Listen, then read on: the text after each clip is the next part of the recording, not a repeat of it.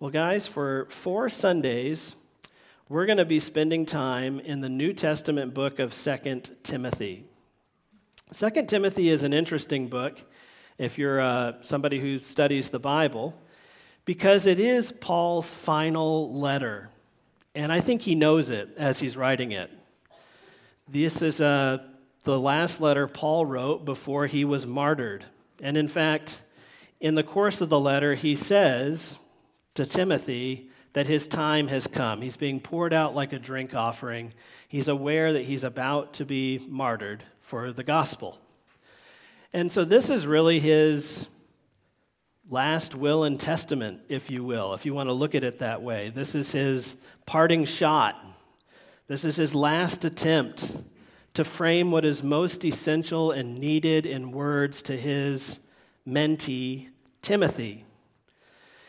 And we're going to just spend, uh, a, there are four chapters in the book of Second Timothy, and we're going to spend a Sunday on each chapter. And really, I feel like in some ways that's a crime. But if I did it in a verse by verse kind of way, we'd spend probably a couple years in Second Timothy, and you guys would lose patience with that. So we're just going to go chapter by chapter. But I think in each of the four chapters, there is an essential core truth that we're going to be unpacking. But let me begin just by reading the first chapter of 2 Timothy. Paul, an apostle of Christ Jesus by the will of God, according to the promise of the life that is in Christ Jesus, to Timothy, my beloved child. Grace, mercy, and peace from God the Father and Christ Jesus our Lord. I thank God, whom I serve, as did my ancestors, with a clear conscience, as I remember you constantly in my prayers, night and day. As I remember your tears, I long to see you, that I may be filled with joy. I am reminded of your sincere faith, a faith that dwelt first in your grandmother Lois and your mother Eunice, and now, I am sure, dwells in you as well. For this reason, I remind you to fan into flame the gift of God, which is in you through the laying on of my hands. For God gave us a spirit not of fear, but of power and love and self control.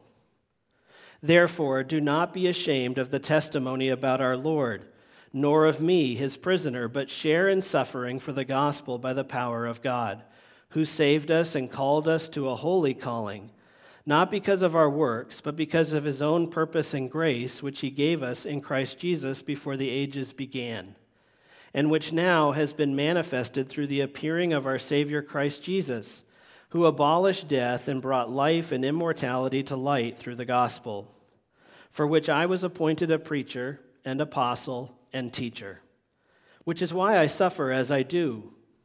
But I am not ashamed, for I know whom I have believed, and I am convinced that he is able to guard until that day what has been entrusted to me. Follow the pattern of the sound words that you have heard from me in the faith and love that are in Christ Jesus. By the Holy Spirit who dwells within us, guard the good deposit entrusted to you. You are aware that all who are in Asia turned away from me, among whom are Phygelus and Hermogenes. May the Lord grant mercy to the household of Onesiphorus, for he often refreshed me and was not ashamed of my chains. But when he arrived in Rome, he searched for me earnestly and found me. May the Lord grant him to find mercy from the Lord on that day. And you know, well know all the service he rendered at Ephesus. So, once again, just for a little bit of background context, Paul the Apostle traveled to Rome and he was put in prison there under house arrest. And there he wrote a number of, we call them the prison epistles, one of them being uh, the book to the Ephesians. And there he's under house arrest and uh, it doesn't appear to be as severe an imprisonment as the one he's writing Second Timothy in. in. Uh, I don't know this to be a fact, but most Bible scholars believe that he was released for a period of time following house arrest, and during that time he wrote his first letter to Timothy and his letter to Titus. But now he, under Emperor Nero, and the great persecution that followed the fire in Rome, Paul has now been put back in prison. But this time he's in a prison called the Mamertine prison. And you can still go to Rome today and see the Mamertine prison. There's a hole in the floor, and they lowered prisoners down, and it's a very dark, cold place. And that's where prisoners were kept before going uh, to be executed. So Paul has been lowered through a hole in the floor into a very dark place. It's called the Mamertine prison. And there, probably in 67 AD, he is writing this letter to Timothy from that dark place. Now, that's the context here. Uh, he is probably martyred that same year. So he writes this letter. This is probably his last letter. And as I said earlier, he seems to be aware of it. Now, the book of Timothy uh, is, is fascinating because of that aspect that goes with it. Uh, his parting words to Timothy are tender, they're personal, and they focus on the hope of the gospel with this kind of laser like focus. There's a sense as you read this letter that Paul is really consciously passing the baton to the next generation of leadership in the church. And his spirit led counsel to Timothy really, I think, echoes down through all the generations of the faith. And his words continue to challenge and encourage us today. These words that he's speaking to Timothy have been preserved in God's word, and through the Holy Spirit, they are speaking to us again today. And over the next four weeks, here's the way we're going to break out the book of 2 Timothy. His counsel in chapter 1 to Timothy is to guard the gospel. Above all else, guard the gospel. And then in chapter 2, which is the, what we're going to take up next week, um, he's going to tell Timothy to be ready to suffer for the gospel. Part of guarding it and holding it up as high and important and worthy of our all is to stand ready to sacrifice in that effort to guard it. And then in chapter 3, he's going to talk to Timothy about continuing in the gospel. The gospel, you see, is not just something that we believe and give mental assent to. It, when it is truly embraced and you have the indwelling of the Holy Spirit, it will be lived out. It will find practical expression in the way that we live, in a, a high uh, love for personal righteousness and a love for God's people, the church. And so he's going to talk to Paul about continuing in the gospel. And then lastly, in chapter 4, we're going to talk about the very important thing of proclaiming the gospel. But this morning, the main idea is this idea of guarding the gospel. In verse 12, Paul writes that he is convinced that God is able to guard until that day, the day of Christ's return, what had been entrusted to him. And then in verse 14, he exhorts Timothy to guard the good deposit entrusted to you. And the thing that had been entrusted to them was the gospel. Paul had indeed been a guardian of the gospel over the course of his time in ministry. One of the reasons why the gospel has to be guarded is because it is targeted. Uh, Paul, you might remember, he defended the gospel against polytheism on Mars Hill in Athens.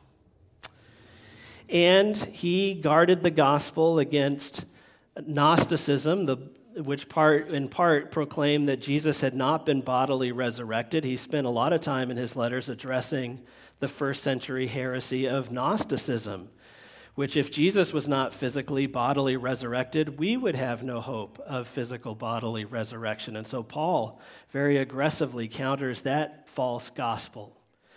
And he also takes on, probably spends most of his time in his letters addressing the false gospel of legalism. Now, there's this group that we might call them the Judaizers, which tried to put Jewish religious practice as necessary for salvation. So, yeah, Jesus did his part, the cross and all that, that's necessary. But you also now have to do certain things to be saved. And Paul really, if you read the book of Galatians, he is at his most strident. Um, really, some of his language is shocking that it's in the Bible, even. Go read Galatians. It's an interesting read, but it's like uh, he's fired up addressing this false gospel the idea that you must save yourself and that Jesus just kind of helped. Paul's really offended at that idea. And so Paul has been a strong guardian of the gospel, preserving the foundation of our hope in Christ all through his career. And now he's coming to the end of it. And he writes Timothy and he says, Hey, you got to guard the gospel. It's being deliberately targeted. The hope that is the foundation of our salvation, the enemy is going to try and kick that out, replace it, undermine it, water it down. Now, all down through the history of the church, each successive generation has been called upon to guard the gospel. Martin Luther, as he appeared before the Diet of Worms, is he is guarding the gospel. We need the gospel, and the church had strayed away from what was most essential and needed. And Martin Luther, at great personal cost, decided somebody had to say something, and that somebody was him. So he said it. Charles Spurgeon, in his day, was a guardian of the gospel. And in our own day, we have seen a proliferation of false gospels that need to be guarded against here in our own day. Already, in the brief introduction of his letter, Paul has clearly laid out what the gospel is. Uh, if you, I, I've never worked at a bank, but I've talked to people who work at banks, and they've told me that if you, um, in the training that they do get to spot counterfeits, they have the pin, you know, that they can put the mark on. But they actually don't spend a lot of time handling false bills. Mostly what they do is they're trained to be very familiar with the true, authentic bill. You know, they'll train them on what a real bill looks like and feels like. And so when we come to this idea of a false gospel, Paul, in his letter to Timothy, doesn't actually describe what not gospel looks like.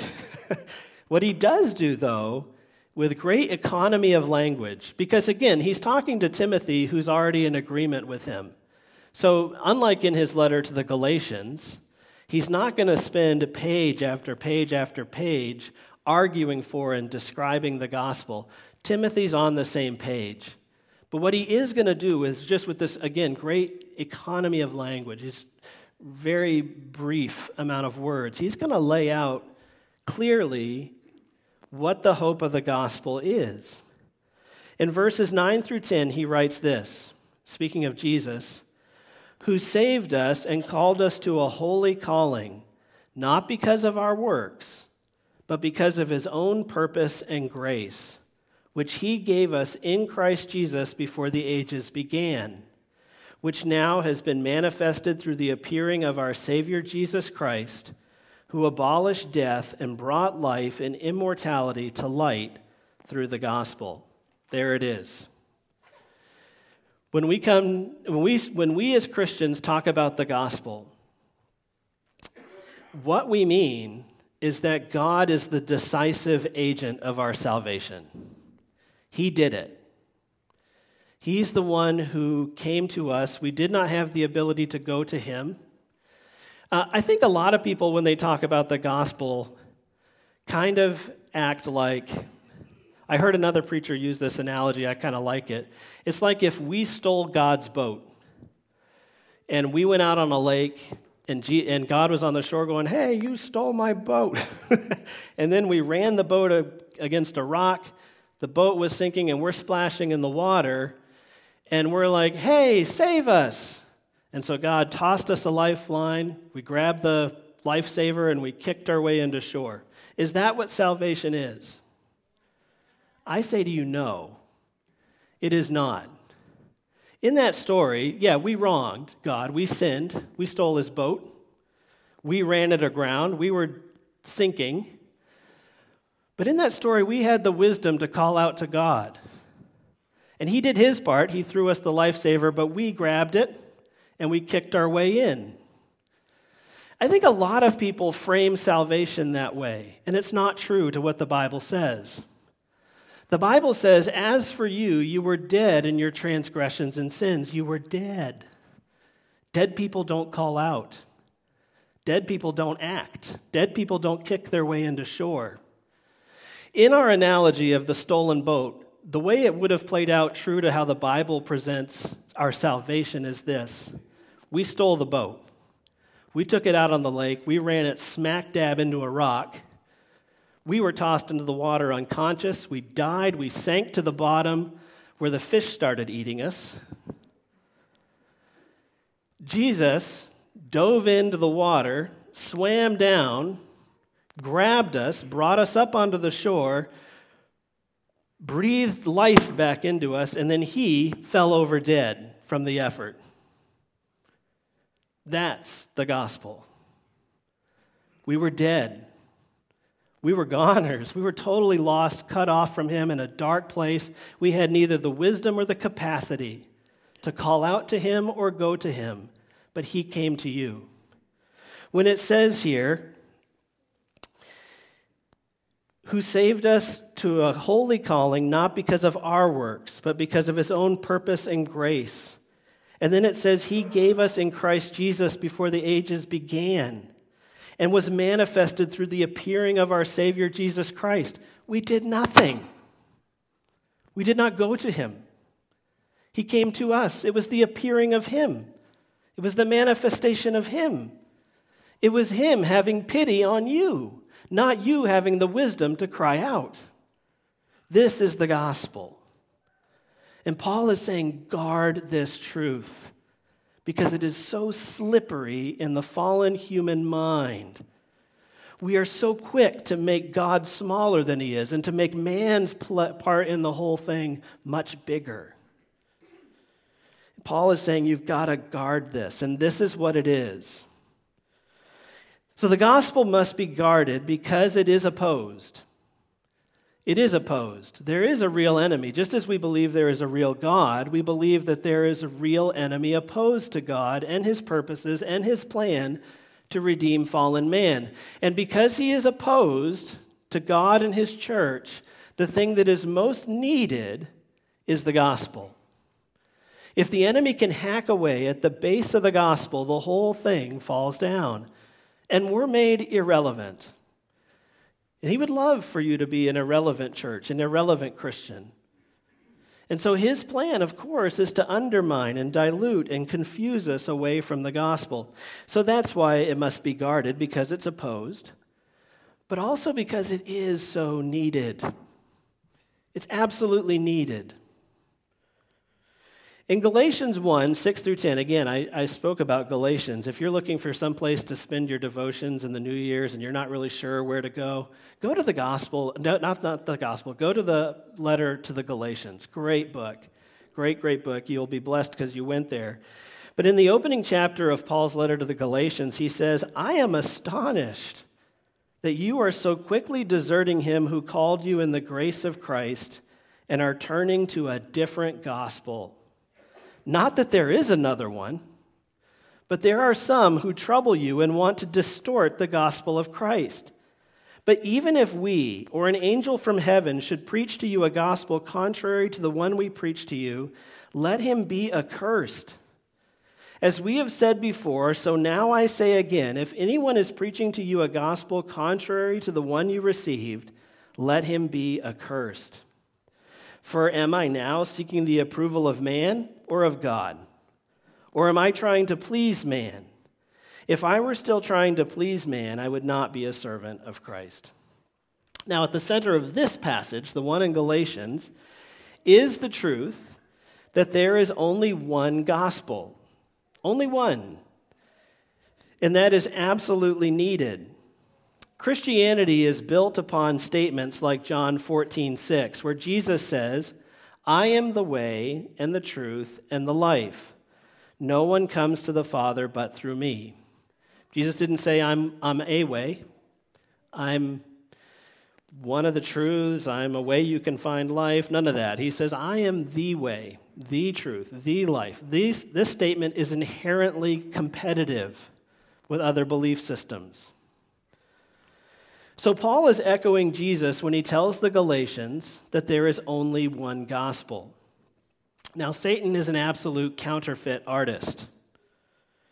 He specializes in subtle distortions that mimic the truth, that pass themselves off as the truth, but are poisonous lies that kill and destroy. And this is why we must take care to guard the gospel from one generation to the next. Uh, this is one of the reasons why we talk so often here at State Road about being a people of the book.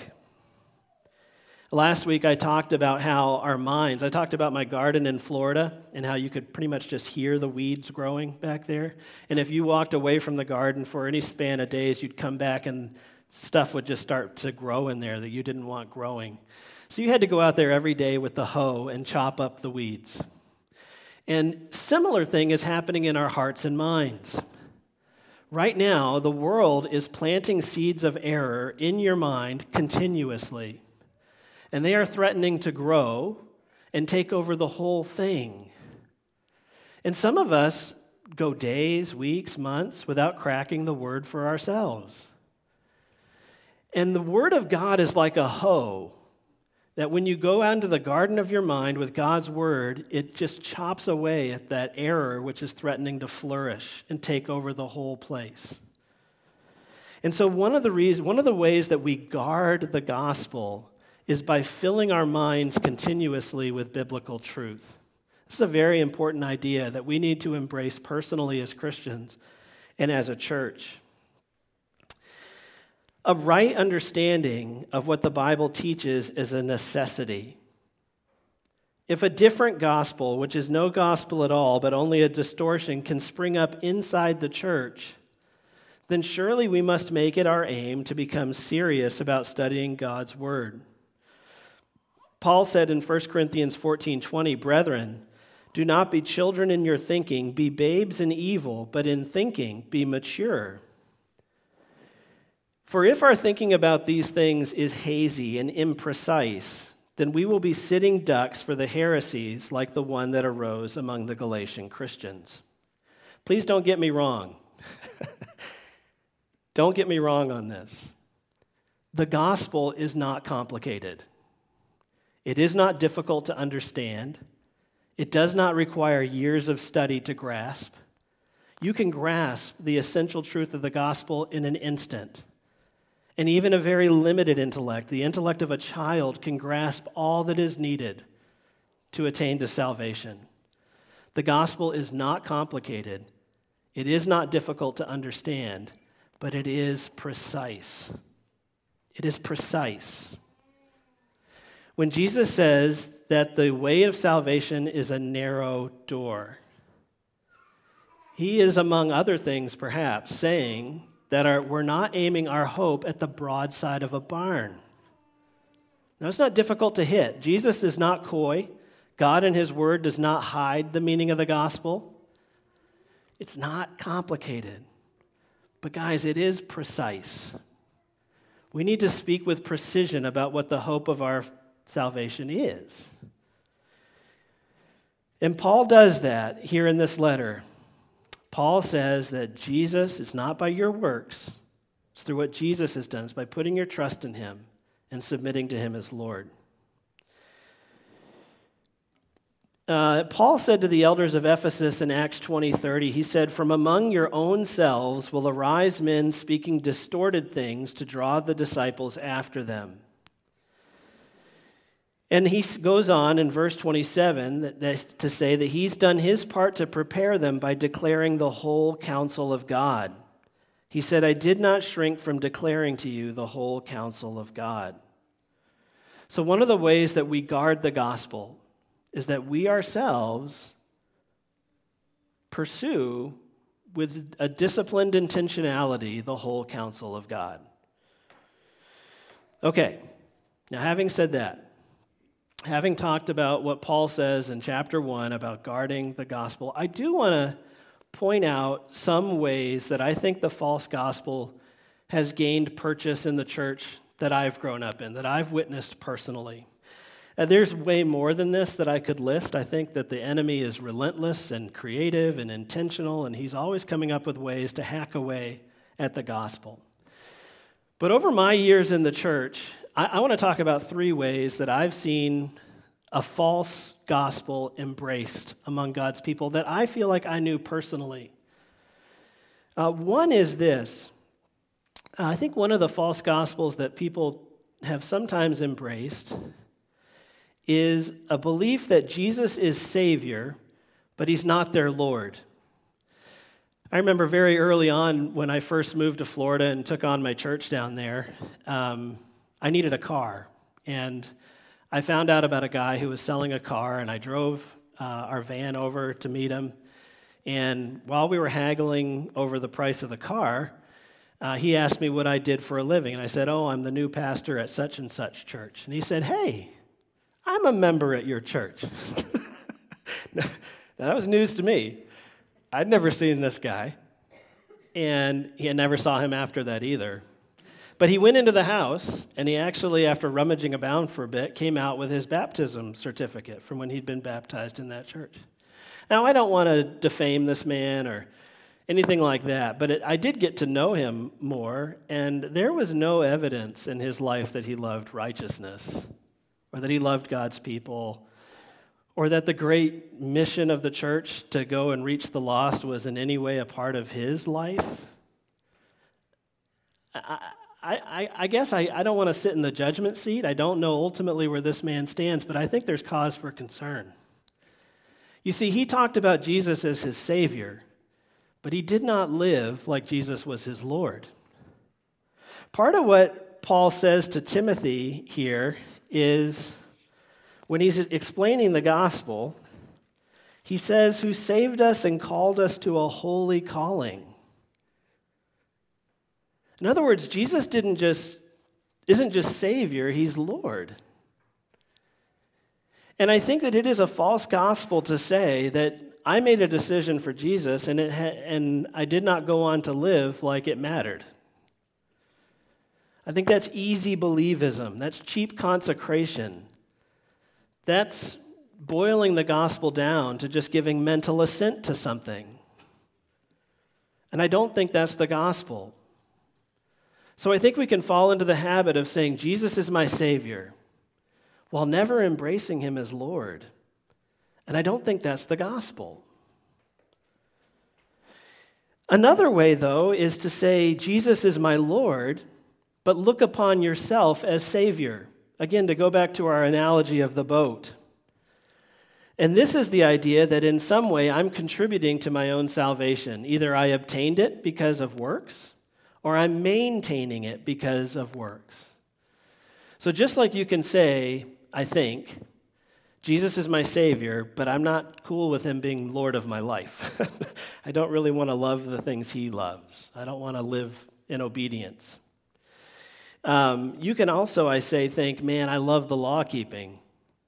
And by that, I'm going to save myself. And I think that this is a false gospel. This is one that I think Paul spent most of his time, in his letters at least, addressing. This was very much in evidence in the first century church, where people believed, yeah, Jesus is essential. His death on the cross, salvation wouldn't be possible without Jesus. But now you've got to also do your part. You've got to do this, ob, you've got to observe this, you've got to go to this, you've got to do this, that, and the other. And if you do all of that, you're saved. And I think that this finds expression in our own church today by people who really, in their heart of hearts, believe, yeah, Jesus saved me, but if I sin, he's going to take that away. If I blow it and mess up, He's going to come to me and say, mm, No, I, I want that salvation back. This kind of idea is really at the heart of some prominent heresies in our day. I think Mormonism holds a works based scheme of salvation at its core. A lot of its language roughly mirrors Christianity, but really at its root, it is a salvation based in works. Many other uh, heresies that have emerged in our own day have this as its root. And it's because, again, the gospel is not complicated, but it is precise. As, and as soon as we start saying, I'm saved in part or in whole because of my own goodness, my own resume of works, we are saying to the cross, thanks, but no thanks. I'm going to save myself. I don't need a Savior. It's a slap in the face to Jesus. It's a rejection of the cross to say, I'm going to save myself. So, those are two. I think some people say Jesus is Savior, but he's not my Lord. That's not the gospel. Some people say, oh, he's Lord, and I'm going to save myself. That's not the gospel. I also want to point out another false gospel that has flourished uh, here in the United States specifically. It actually finds its origins in the United States. And this is the kind of, we might call it the prosperity gospel, health and wealth, health and wealth, wealth gospel or sometimes it's called the Word of Faith movement, if you're familiar with these terms. Uh, basically, I just want to talk about um, in this idea, I think people confuse the aim of the gospel. More than even just the prosperity gospel, we might talk about liberation theology, if you're familiar with that term. If you're not, Google it later. No big deal. Everybody's like, boy, he's just trying to sound smart up there, like he went to seminary. No or people who use the gospel as a means to some kind of a political end or a social end. Uh, all of these things have one thing in common, which is that they look on the gospel as having u- utility for its this worldly benefit. Uh, I think I saw this in some forms when I was a kid. Um, growing up in the church, people would talk to me about how if you were a Christian, like take for example, when I was a kid, the AIDS epidemic was really taking off. And so youth leaders would tell me, uh, you know, if you're a Christian and you uh, obey God's laws surrounding sexual purity, you won't get sick. Now, there's enough truth there. That, that is true. But is that the object of the gospel? Or somebody might say, you know, if you're a Christian and you're honest and you tell the truth, you'll get ahead at work. Hmm. There's enough truth there to make that sound right on and good. Because in part it is. But is the point of the gospel to get ahead at work and to stay healthy? Say that to Jesus who died on a cross. Say that to Paul who endured beatings in prison time. How did the gospel help him get, a, get ahead or save him from physical harm? Is this really the object and the goal of Christianity? Now, we see this writ large in people who embrace the so called prosperity gospel, which is really a perversion of the gospel of Jesus that claims that God rewards our faith with increases in health and or wealth in this life. As Stephen Hunt explains, in the forefront is the doctrine of the assurance of divine physical health and prosperity through faith. In short, this means that health and wealth are the automatic divine right of all Bible believing Christians and may be procreated by faith as part of the package of salvation, since the atonement of Christ includes not just the removal of sin, but also the removal of sickness and poverty. I, I think that this is such a horrible perversion of the gospel, in part because the richest nation on the world has exported it to the third world. What an absolute crime that is. What an absolute misrepresentation of Jesus. I think also uh, part of why this is so offensive is the idea that part of following Jesus is that we would be saved from harm or privation. Uh, I think very often we frame salvation as come to Jesus so you don't have to die. But Jesus said, Come and die so that you can know life. Jesus said, Take up your cross and follow me. Jesus said, Even the foxes have holes in the ground, but I'm homeless. Jesus said, Come and follow me and they'll do to you what they did to me, which is to be poor and persecuted and to sacrifice much. So, this is a really a, horrible perversion because it confuses the object of the gospel, the, the point of it. I think, too, we see in certain political movements that have kind of glommed onto the gospel as the means to some social end. Uh, again, not to try to sound like I'm smart, but liberation theology is a really good example of this, um, which is the idea that the gospel exists to transform broken systems. I don't think so. I think the gospel primarily exists to transform individuals within broken systems and ultimately deliver them out of those broken systems into the perfect order of heaven. But I think we do a disservice to the gospel when we, when we make its primary goal the achievement of some political end or the transformation of a system, whether it be economic, judicial, governmental. After feeding the 5,000, the crowds tried to grab Jesus to make him king, and he slipped away from them. He's like, no, the gospel doesn't exist to further some political end. And I think that when people glom onto the gospel to make that the object, the goal, they've embraced a false understanding of what the gospel exists to do. And they've made it that this worldly benefits of the gospel the, the goal of it. Now, here I want to end with this. Paul uh, is writing these words at the end of his ministry career.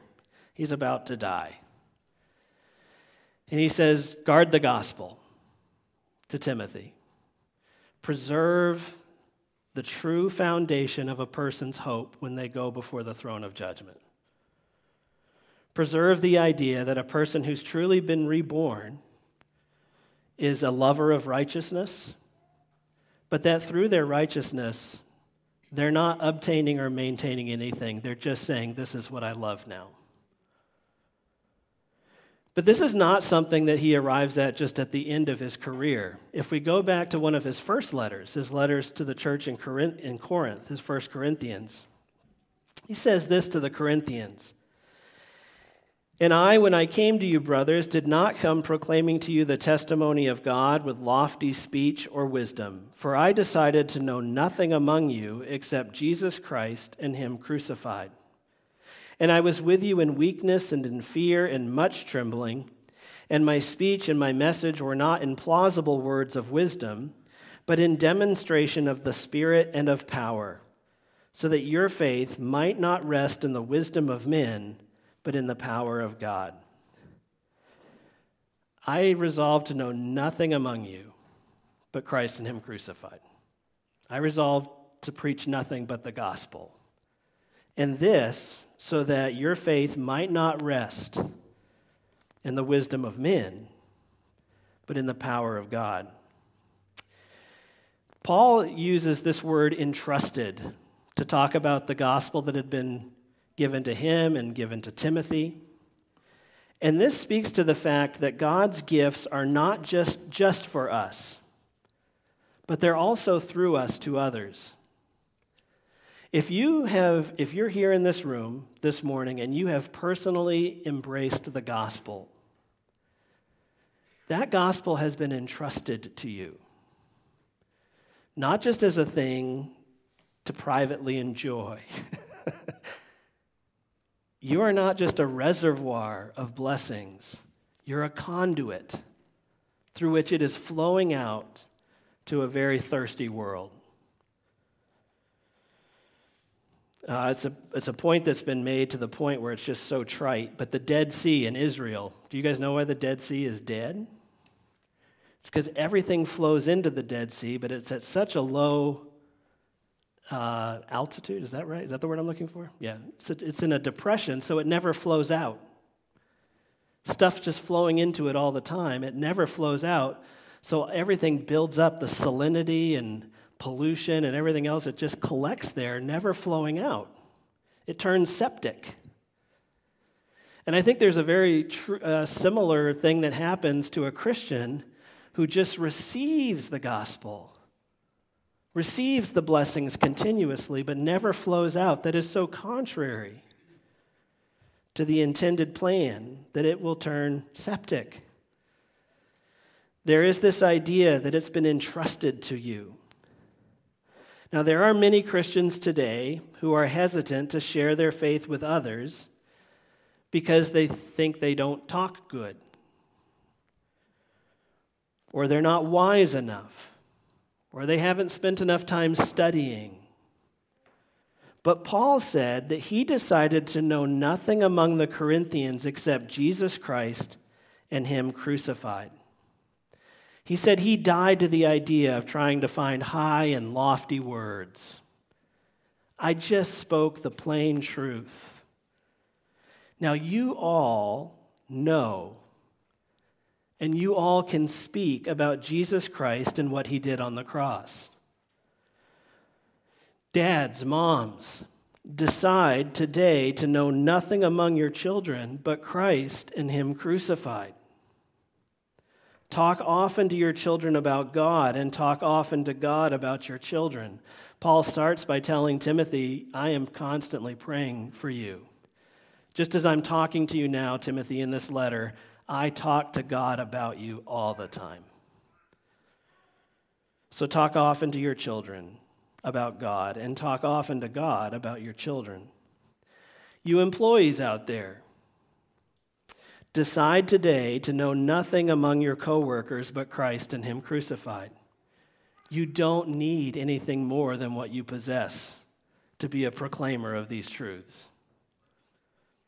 You neighbors, decide to know nothing within your communities but Christ and Him crucified. You students, Resolve to know nothing in your schools but Christ and Him crucified. And don't worry about speaking good or having all the answers.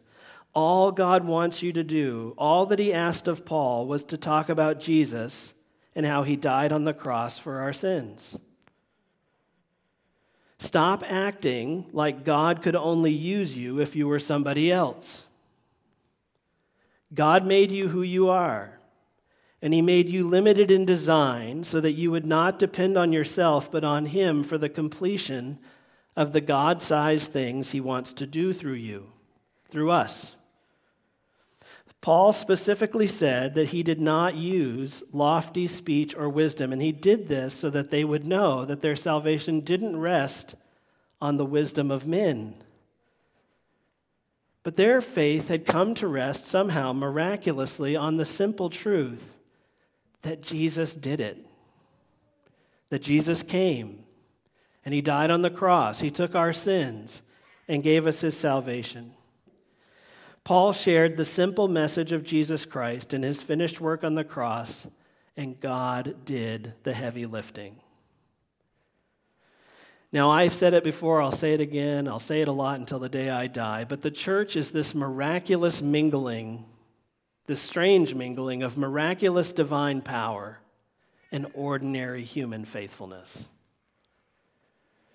Jesus, God does the miraculous in the midst of us doing what is faithful. You open your words, and it's implausible words, they're simple words, a simple framing of the gospel hope that you personally have embraced but I think very often we don't open our mouths because we don't trust God will show up with the miraculous. if I stick my neck out and do what is faithful and needed, I don't really believe that God will do the miraculous, the heavy lifting in a person's heart and mind. Now the God now the church is God's plan A to reach this world with the gospel, and he does not have a plan B. And another thing I've said to us as a church family many times is this if State Road is silent, God will not be foiled, but he will raise up another church. And we can just fade to irrelevance. If we won't guard the gospel, if we won't suffer for the gospel, if we won't continue living in the gospel, if we won't be proclaimers of the gospel, what are we even doing? Let's just shutter the place I'm not saying we're not doing that. By God's grace, I hear the stories all the time. I'm amazed by you as a people. I think you are sincere. But every generation, all the time, needs to be reminded of this call to guard this thing, the gospel, personally. We need to know that this is not only a needed thing, but it's the needed thing. And to stray from it personally or as a church would be as Paul said to the Galatians, astonishing that we would ever let go of such a precious thing. Let me pray. Dear Heavenly Father, we thank you for these words from the Apostle Paul. And God, they continue to echo here in our own hearts and minds today with the, with the force that they did all those years ago. That this man who is about to die for the sake of the gospel, instead of toning it down, is going to go out kicking and screaming and shouting to the rooftops that this is what's needed. Now, Father, I pray for State Road Advent Christian Church. God, I know that when you look down on the county or on the world, you only see one church, and we're just one small expression of it. But Father, this is the church where you've brought us together into community and where we're striving together. And so, Father, I just want to pray for, for this church, God, that you would give us another generation of gospel fidelity. God, I thank you for all the workers who have come before me in this place. I thank you for the people who have supported the work of State Road. Some wonderful stories of gospel shaped people doing wonderful gospel shaped things. And Father, I just pray that you would do it again. God, continue that good thing here in our midst. Father, I pray for this next generation that's coming up that they would cling with a white knuckle grip to the simple but needed truth of the gospel. It's not complicated, it's not hard to understand. But God, we have grasped the essential truth that it is precise. And if we take away from it or add to it, it stops being the gospel. So, God, we trust. We trust that Jesus accomplished on our behalf on the cross all that's needed. But, God, we also know that when we embrace that personally, it will show up in transformed lives lives that love righteousness and turn away from sin Father, we all sin, we all blow it. But God, I pray that you would continuously, more and more, draw us deeper into becoming like the God who saved us. God, we love you. We're so grateful for the gospel. Pray that you'd guard it here in our midst. In Jesus' name, amen.